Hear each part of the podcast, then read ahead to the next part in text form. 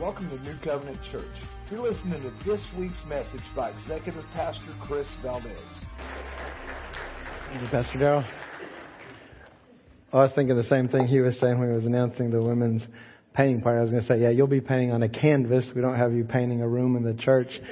But as soon as I thought that, I was like, but when the men come, we are going to go out to work we'll be chopping uh, down dead trees and trimming trees. So for that work day, if you have like a pole saw or chainsaw or anything like that, uh, bring it and we'll put it to use and we'll put you to use.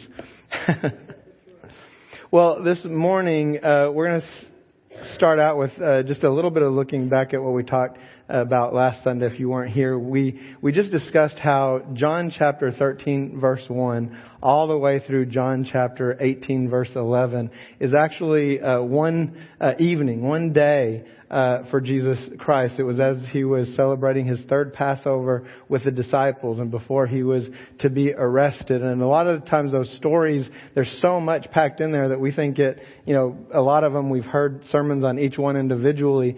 So I think in our minds we can separate them from each other. But all of that really happened in one evening. And I wanted to re-encourage if you didn't have a chance this week or if you weren't here last week, uh, sometime this week, take a moment to read from John 13, 1 all the way through 18, 11 and remind yourself as you go through. This is one, one day, one evening, uh, that Jesus had with the disciples.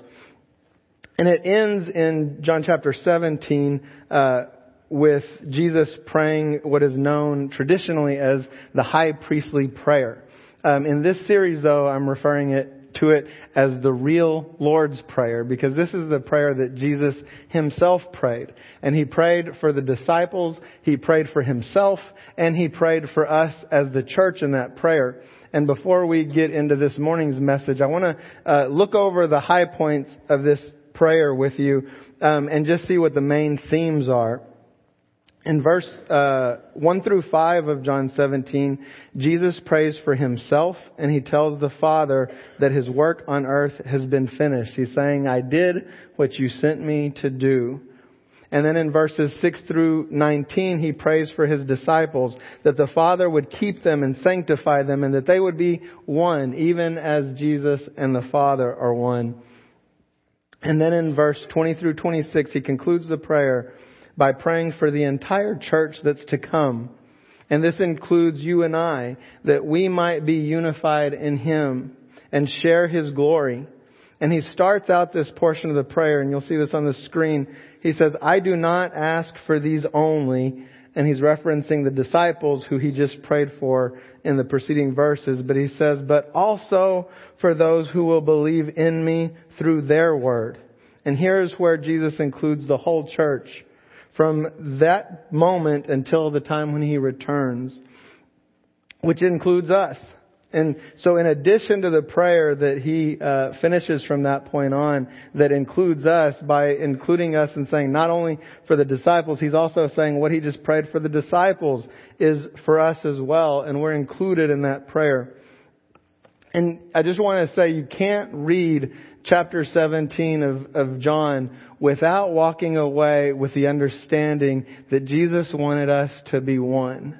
Like He and the Father are one. And we read last week and we'll read uh, later how He said that the whole point was so that the Father would be glorified and that the world would know that He came from the Father and that the world would know that the Father loves the world just like He loves the Son because we are one, like Jesus is one with the Father.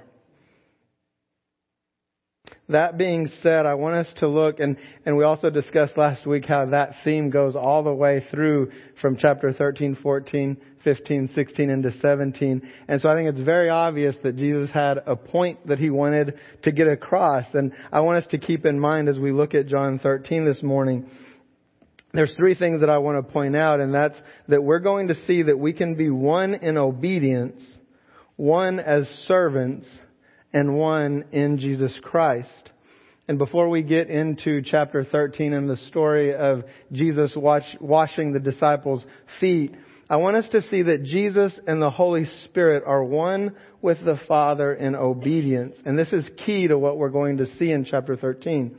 And to take that one step further, I believe that it's uh, key to everything that we see Jesus do in his witness, uh, in his entire witness to us throughout his life. In John chapter 5 verse 19, and this will be on your screen, it says, So Jesus said to them, Truly, truly, I say to you, the Son can do nothing of his own accord, but only what he sees the Father doing. For whatever the Father does, that the Son does likewise. And in John 12, 49 through 50, Jesus says, For I have not spoken on my own authority, but the Father who sent me has himself given me a commandment, what to say and what to speak. And I know that his commandment is eternal life. What I say, therefore, I say as the Father has told me. One thing uh, I wanted to point out there too is, and it, I noticed it for the first time when I was reading it this time, is he says that he told him what to say and what to speak. And I thought, well, that isn't that the same thing? It's just what what he's saying.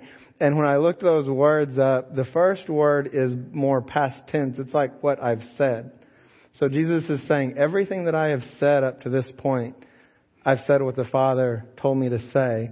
And then what I'm saying is includes now and future tense. So everything I'm saying, everything I'm telling you now, and everything I'm going to tell you is from the Father. I've said nothing on my own, and I've done nothing on my own. So we clearly see that both everything Jesus said and everything that he did was in obedience to the will of the Father. And I want to quickly look at John 16, which is in this same uh, section of chapters from that chapter 13 all the way through 1811. In chapter 16, the entire chapter of 16, Jesus tells us about the Holy Spirit. And in that, in verse 13 through 15, he says, When the Spirit of truth comes, he will guide you into all the truth. For he will not speak on his own authority, but whatever he hears he will speak, and he will declare to you the things that are to come. He will glorify me, for he will take what is mine and declare it to you. All that the Father has is mine. Therefore I said that he will take what is mine and declare it to you. So everything the Holy Spirit does, and everything the Holy Spirit speaks is in unity with Jesus Christ and with the Father just as everything that Jesus did and everything that he spoke was in unity and obedience with the Father. These scriptures show that Jesus and the Holy Spirit and the Father are one in obedience. One additional thing to note here is that the Holy Spirit is bringing glory to the Son. Throughout the New Testament and in these chapters in John, Jesus says over and over that He's here to bring glory to the Father. And then we see over and over that the Father is glorifying the Son. Nobody's glorifying themselves. They give glory to one another. And we see in the Old Testament, we know that when Satan fell, he was made, he was created to give glory to the Father. But at some point, he thought he would keep some glory for himself. And he wanted to be worshiped, and he wanted to be lifted on high. And as soon as he did that, that's when he fell from heaven. And then he came to earth and convinced Adam and Eve that God was holding out on them. He was keeping back something for himself, but if they did it on their own, if they took some glory for themselves, if they did what they wanted to do when they wanted to do it, not follow his rules, they could have some glory for themselves. And they believed it and they fell. And that's what humanity and mankind has been struggling with ever since. And Jesus Christ came to give us an example of how we were really supposed to live and how we were really supposed to serve our Father in obedience. And we're going to see that in John chapter 13.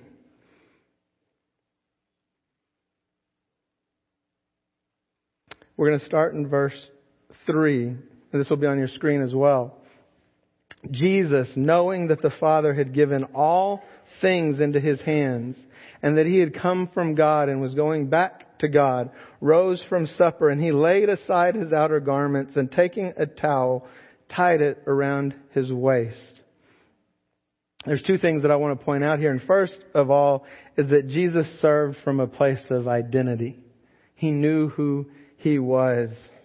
knowing who he was, knowing that all things had been put in his hands and under his feet, knowing that he was the Son of God, knowing who he was, he prepared himself to serve. And he laid aside his outer garment and wrapped a towel around his waist.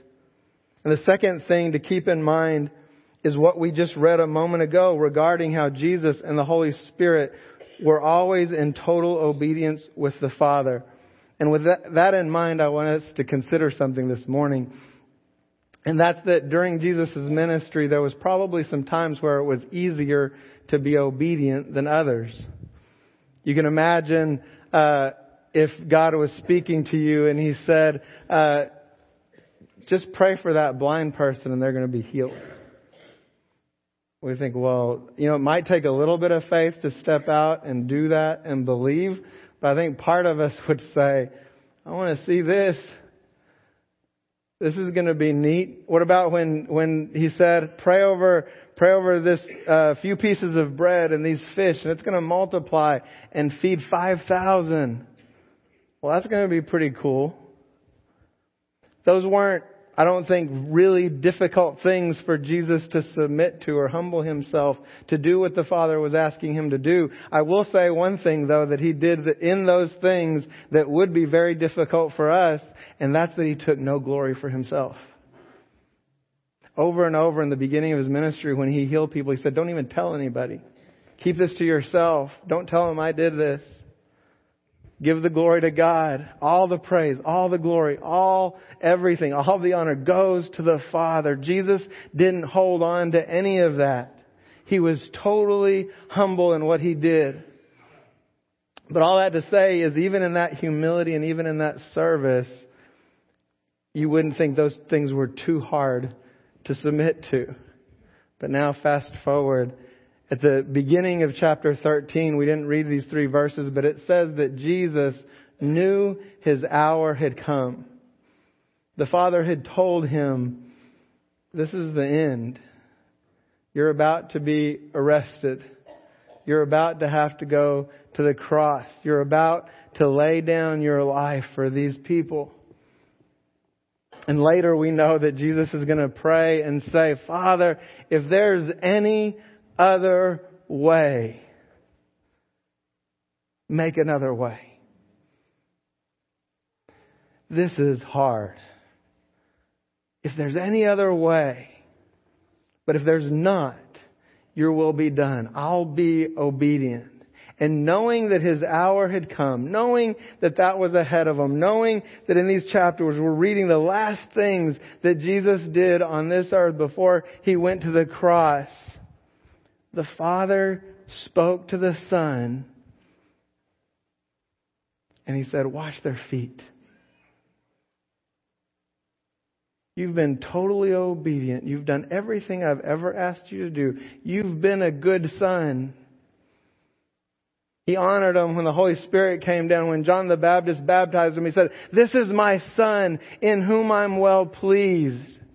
And from that point before and from that point on, everything that Jesus did, everything that he said was in obedience to the Father. And the Father says, wash their feet.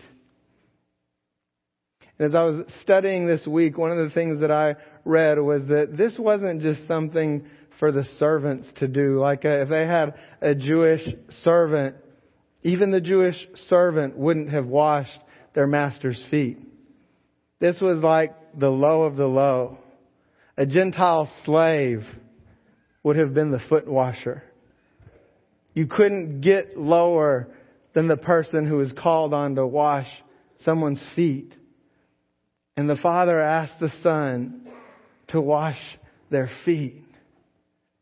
And it says, knowing who he was, knowing he was the Son of God, knowing he was the King of Kings, knowing that everything had been put under him, he stood up and he took off his outer garment and he wrapped a towel around his waist and he prepared himself to wash his servants' feet.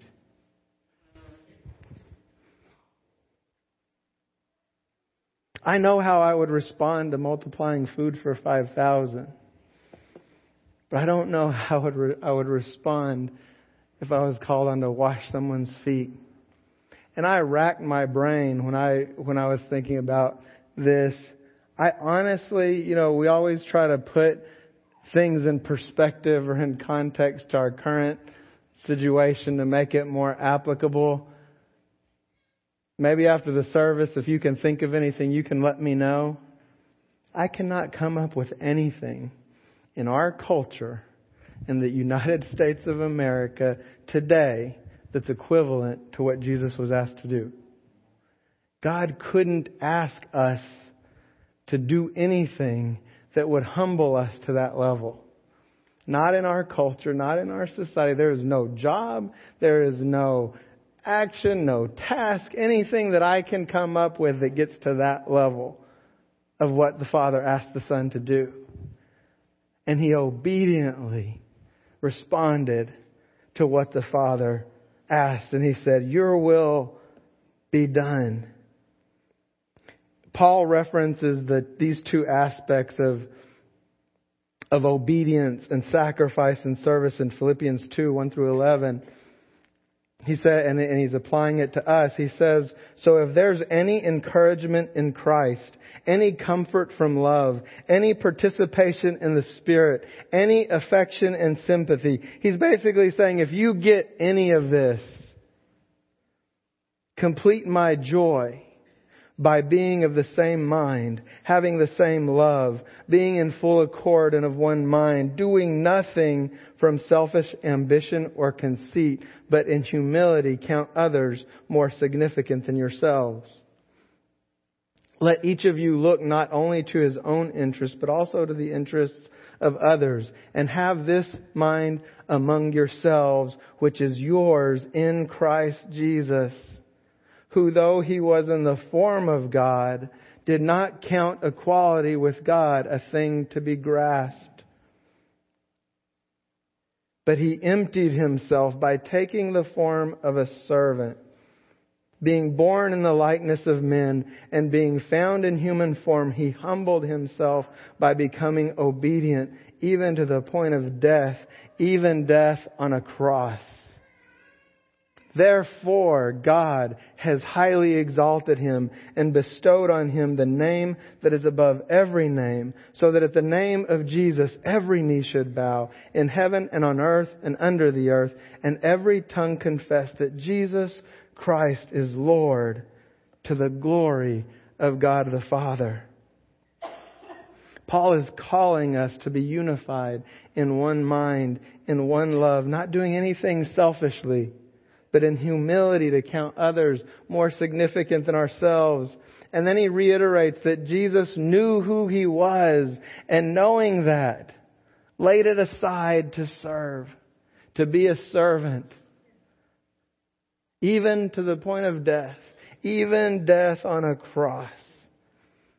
And then notice in verse 9, therefore God highly exalted Jesus.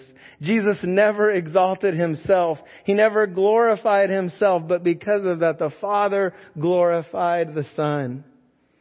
And then we see in verse 11, at the end, all to the glory of God the Father. The glory goes back and forth and back and forth because they glorify and honor one another, total unity in obedience and service. I think we've made those two points clear. And we're going to finish off with this lesson in chapter 13, starting in verse 5. The rest of the story, Jesus, after he's wrapped the towel around his waist, it says, Then he poured water into a basin and began to wash the disciples' feet and to wipe them with the towel that was wrapped around him. He came to Simon Peter, who said to him, Lord, do you wash my feet? And Jesus answered him, What I am doing you do not understand, but afterwards you will understand. And Peter said to him, You shall never wash my feet. And Jesus answered him, If I do not wash you, you have no share with me. Then Simon Peter said to him, Lord, not my feet only, but my hands and my head. And Jesus said to him, The one who is bathed does not need to wash except for his feet, but is completely clean. And you are clean, but not every one of you, for he knew who was to betray him. And that is why he said, not all of you are clean. So Peter displays something that is common to all of us. Not only is it difficult for us to serve others, it's difficult to be served. Can you imagine, you know, speaking of how low this was, this act was, can you imagine what it would have been like? To have your Lord and Master, to have the one that you know is the Son of God, say, I'm going to wash your feet. Say, no. No. And Peter, being true to his character, once Jesus corrected him, he went from one extreme to the other. Okay, not, not just that, give me a bath. Wash my, wash everything. And Jesus like, no, we don't have to go to that extreme either. We're just, we're just going to do what the Father said. And the Father said, You just need your feet cleaned.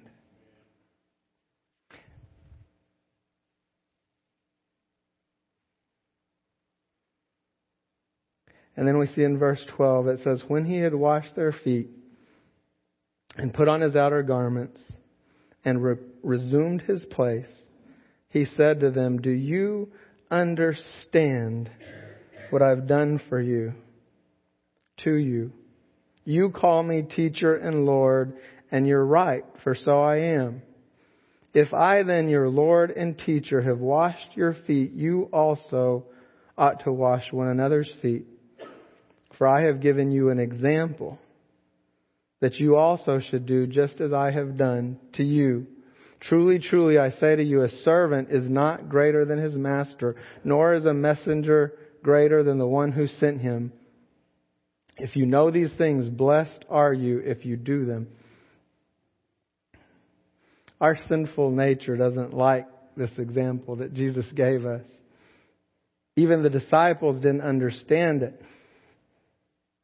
This should make you feel a little more comfortable. Luke tells us in chapter 22 that this same night, the disciples were arguing over which one of them was the greatest. Who's the best disciple? Who's the top man? The truth is, is that because it's in different places, chronologically we don't know. Most people say that, that this happened before Jesus washed their feet. And boy, I sure hope so. For Jesus' sake. You know, we know there were some knuckleheads and we see throughout the, throughout the New Testament that Jesus had to be like, do you really still not get it? But man, if he had just washed their feet, and then they started arguing about who's the greatest. I think I think he would have had a a bigger problem. But what people believe is this happened before and then he washed their feet. And if you read with me in 22 verse 24, he says a dispute also arose among them as to which of them was to be regarded as the greatest. And Jesus said to them, The king of the Gentiles exercised lordship over them, and those in authority over them are called benefactors, but not so with you. Rather, let the greatest among you become as the youngest, and the leader as one who serves. For who is the greater? One who reclines at a table or one who serves? And then Jesus answers his own question. Is it not the one who reclines at the table? That is who's the greatest in the world. But I am among you as the one who serves. And then he stood up, laid his outer garment aside, wrapped a towel around his waist, and he washed their feet. And he said, I know who I am. I am your teacher. I am your Lord. I am the Son of God. I am the King of Kings. I know all of those things are true. And the Father has asked me to wash your feet. And so that's what I'm going to do.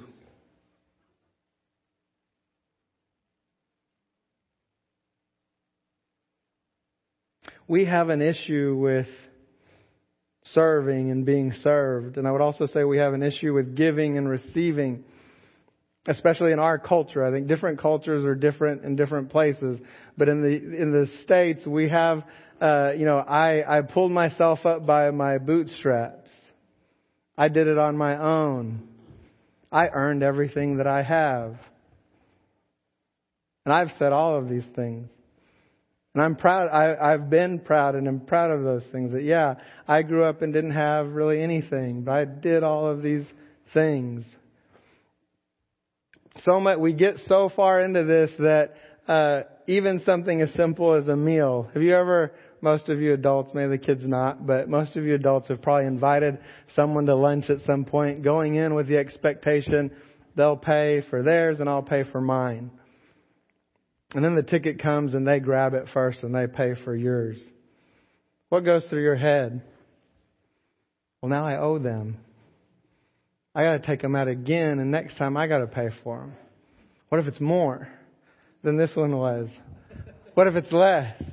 You know, what, what if, what if? I mean, this is what we do to ourselves. With something as simple as a lunch.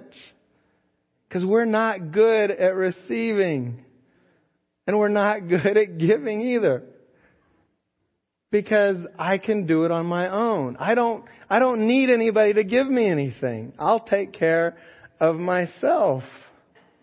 And you shouldn't need anybody to give you anything. You should be taking care of yourself. That's American culture. That's not the kingdom of God. And what Jesus is saying is, I don't need anything from you. I know who I am. I know my identity. And in that, I'm totally obedient to whatever the Father asks. And I never did anything that I wanted to do on my own. I only did what He asked me to do, and I only said what He told me to say. And now He's asking me to wash your feet, so that's what I'm going to do. And He says it's an example.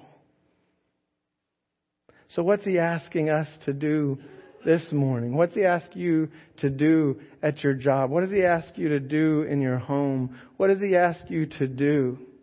It's going to be different. He asks us to do different things. He's calling us all to different things. I gave an example in the first service just of uh, just of this service this morning. We have greeters. We have people that make the coffee. We have people who bring the donuts. We've got um, people who served on the worship team. All of you joined together as one body in worship to God. I'm bringing a word. All of it. We had people right now taking care of the kids in the nursery. All of this comes together to make this one thing happen. But every one of those things is a different way to serve. And God's doing something, one thing that's going in the same direction with all these people using all their different gifts in different ways. And God's not going to ask you to do the same thing that the person next to you is going to be asked to do. And He's probably not going to ask us to wash anybody's feet. That wouldn't mean anything to anybody in our culture. But He said, I did that as an example so that you would know there's nothing too low. There's nothing undignified. Anything that the Father asks you to do is dignified. Whatever He calls you to do is dignified. And we're not called to get glory out of it. We're not called to get honor out of it. Jesus never took any honor or glory for himself. He did it all for the glory of the Father, but the Father glorified him. And Jesus said in his prayer, I ask that, Father, you give your glory to them that the world will know. And we're not supposed to keep the glory either. We're supposed to give it back. Everything we do to the glory of Jesus Christ and God the Father whatever he asks. There's two things that, that I thought of that are examples of this. And one is marriage. Uh, and I would also say, well, God said, you know, in, in the, when He created Adam that it wasn't good for him to be alone. And that's true. It's not good for us to be alone. But also throughout the Bible, it says that there's some people in, in Old Testament and New Testament that are called not to be married. That God gives them a gift that they're not called to be married. But they're not called to be alone. No one's called to be alone. We're called to be the body of Christ. So whether we're married and, and together in that way, that just means you're married and you're part of the body of Christ. If God's called you to be single, you're called to be single and part of the body of Christ. And He's calling us all to do something in His body. And the way that I think this unity comes to play in serving and obedience and being one in Jesus Christ is as a body. With the body of Christ. We can't be in unity by ourselves. You may be of a single mind, but you're going to be an only mind. You're not going to be in line with the Father, the Son, the Holy Spirit, or the body of Christ if you are alone. Jesus said, the greatest commandment is that you love the Lord your God with all your heart, with all your soul, with all your mind, with all of your strength, and love your neighbor as yourself. And so I'm sure many of you have heard like in marriage, the little triangle principle that God's at the top and we're on the side. And if we're both seeking God, we're going to be going in the same direction. And that's true. And in the body of Christ, it's the same way. We're not called to do the same thing. We're not called to serve in the same area, even in these four walls. But God's calling us somewhere. And the example in the body that I wanted to share with you is our eldership. We have six men who are all different, different characters, different uh, gifts, different talents. But as we seek God to lead this body, we seek Him. And we're all looking to Him. And we don't do anything unless all six of us agree. If even one says, I don't think that's what we're supposed to do, I don't think that's what God's calling us, we stop and we say, okay, either they're missing it or we're missing it. Because God's saying one thing. He's not going to tell us different things for the same body. Now, it doesn't mean we're doing one thing as a church. We have all sorts of different ministries and even people in our body are doing ministries outside of the church and even ministries in their businesses or in their homes or whatever God's calling you to. So we're not talking about one thing. But God, if we're all looking to Him, is taking us somewhere. And so as we seek Him, we're saying, God, what do you have? Where are you taking us? And if we follow Him in unity and obedience, we as a body will be one, just as the Father is one, just as Jesus is in the Father and the Father in Him and He's in us, we can be one if we're all looking to the Father. Just like Jesus did, just like the Holy Spirit did. And if Jesus had to do it, you think we can do it another way? But we say in our pride, I want to do what I want to do, how I want to do it, when I want to do it. And that's the first lie Satan ever told. And it's a good one because it's still working. But God calls us, and Jesus calls us, and Jesus said, I gave you an example that you might know how to serve. That you would know that there's nothing that the Father can ask you to do that's below your pay grade. Whatever He asks you to do is dignified. An example came to mind as I was doing the early service that, um, and I've shared it before, but you may have forgot or may not have been here when, when I did. When we were in Amarillo, uh, we, Candy and I had been in the children's ministry for years at the the main campus and we were like leading a class. And then uh, they opened a north campus uh, across town, and I felt like God, I really believe God told us you're supposed to go to the north campus. And I, I heard him, I believed him that that's what he said, but in my mind I interpreted it as, you're taking me out of children's ministry, woohoo. like, you know, I knew I was called there, I knew you asked me to do that, but I didn't want to do that to begin with but I did it and now that's over. So let's, let's go and see what you've got next. And so we went to the North Campus and, um, went there one Sunday, and the the campus pastor after the service came and talked to Candy and I, and we knew him and his wife, and he was like, uh, we told him we felt like God told us to start coming. He was excited, and he said, I want to meet with you next week, and I was like, here it is already. God's moving quick. he's he's got it got all planned out. As we're driving home that day, Candy is very um, perceptive to the Holy Spirit. And she said on the way home, she said, I think he's going to ask us to do children's ministry. And I said, no, no, God didn't bring us here to do children's ministry. Sure enough, the next week we meet and he says, I want you to run our children's ministry. And as soon as he said it, I knew in my heart that's what he was saying. That not just the, it wasn't just because the pastor was asking. That's why God had brought us here.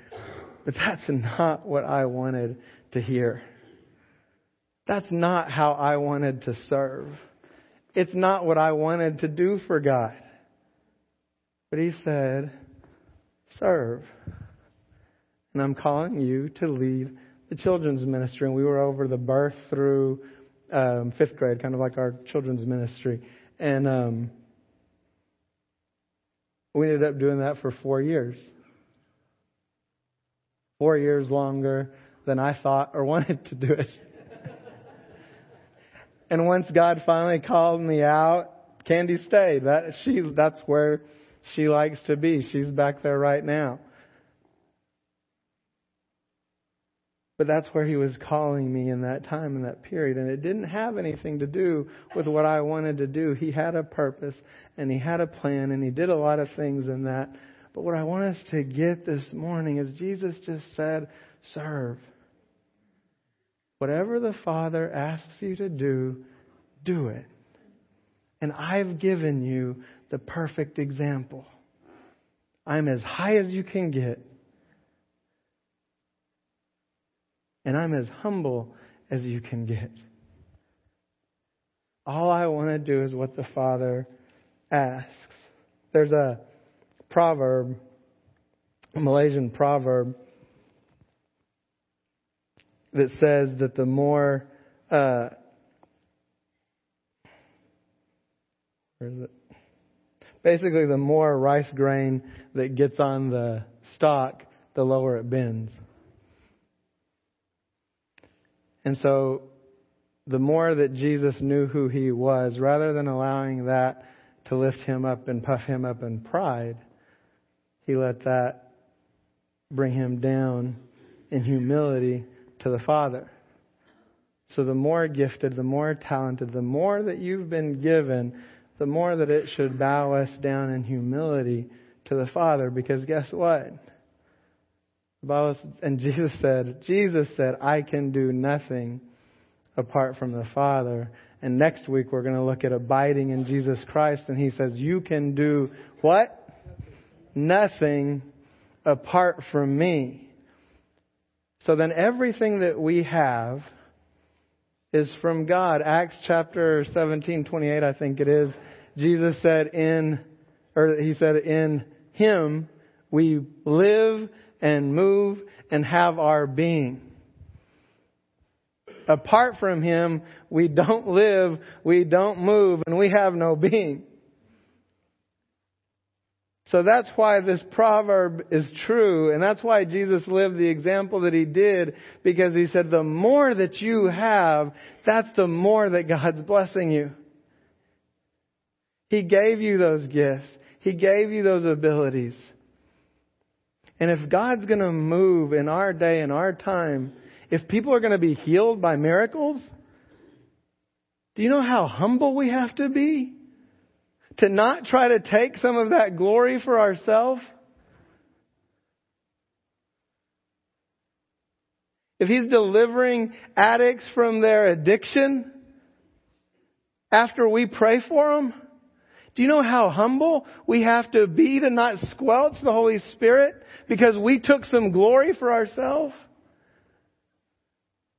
God's saying the more that I want to use you, the more that I have for you, the more you've got to bow down. The more you have to humble yourself. Because it's from me. Everything's from me.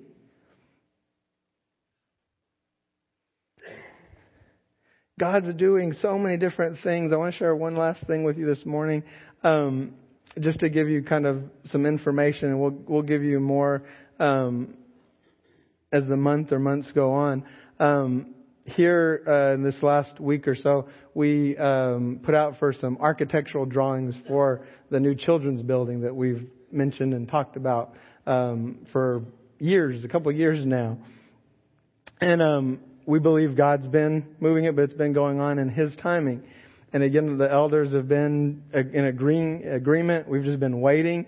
Um, as you know, we've been when we paid off all of our debt in the building, we just started setting the building uh, payment aside, and as people would give to the generations, we've set that aside.